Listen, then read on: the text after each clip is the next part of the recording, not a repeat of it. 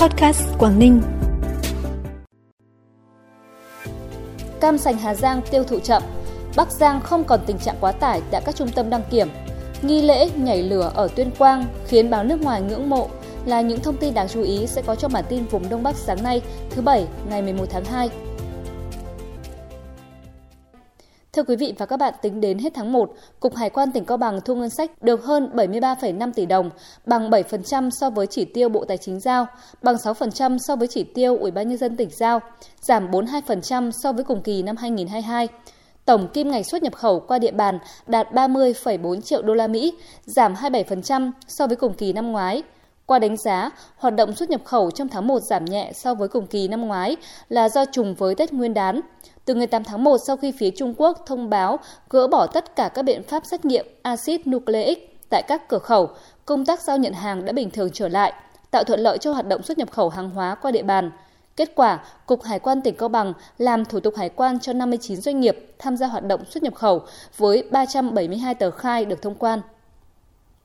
Khác với những năm trước đây, tiến độ tiêu thụ cam sành Hà Giang năm nay dường như chậm hơn.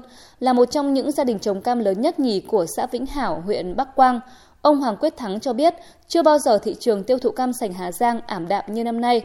Trước đây vào vụ cam, trung bình mỗi ngày sẽ có từ 5 đến 7 chuyến xe của tiểu thương ngoài tỉnh lên thu mua cam.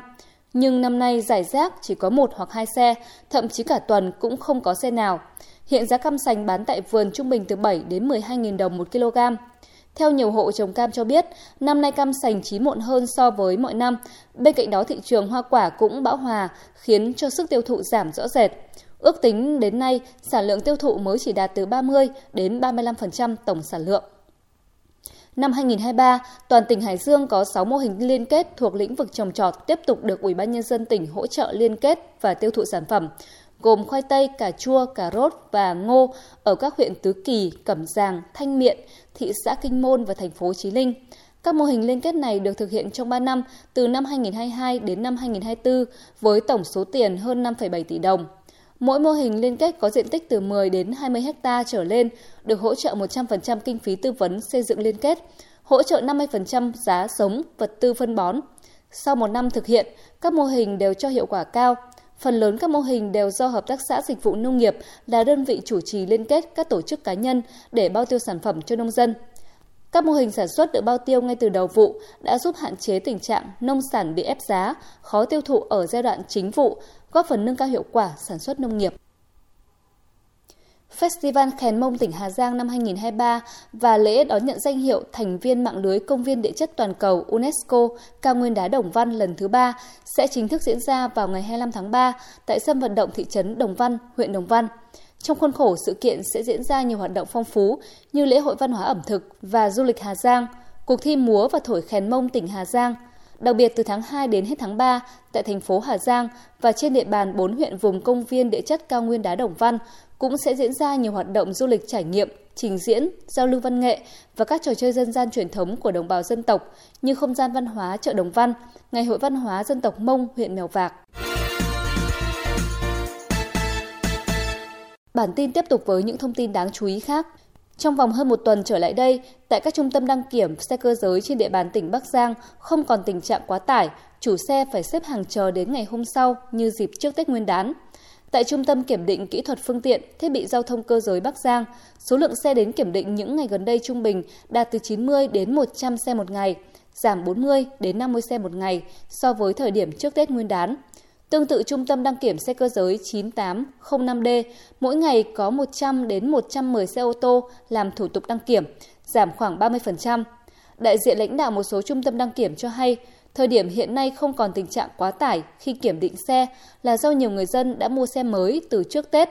Thêm vào đó, trong tháng 11-12 năm 2022, nhiều xe ô tô cùng đến hạn kiểm định theo chu kỳ nên có tình trạng dồn xe đi đăng kiểm vào cùng một thời điểm.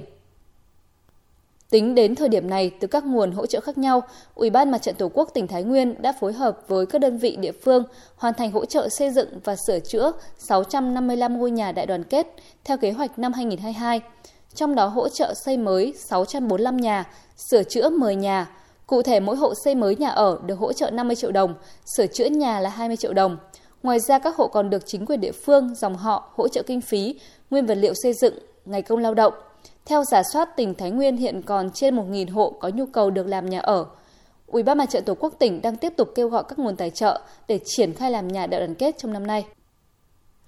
Các bác sĩ bệnh viện Bãi Cháy tỉnh Quảng Ninh vừa phẫu thuật thành công bóc tách khối u buồng trứng khổng lồ 6,5 kg cho nữ bệnh nhân 28 tuổi trú tại huyện Sơn Động tỉnh Bắc Giang.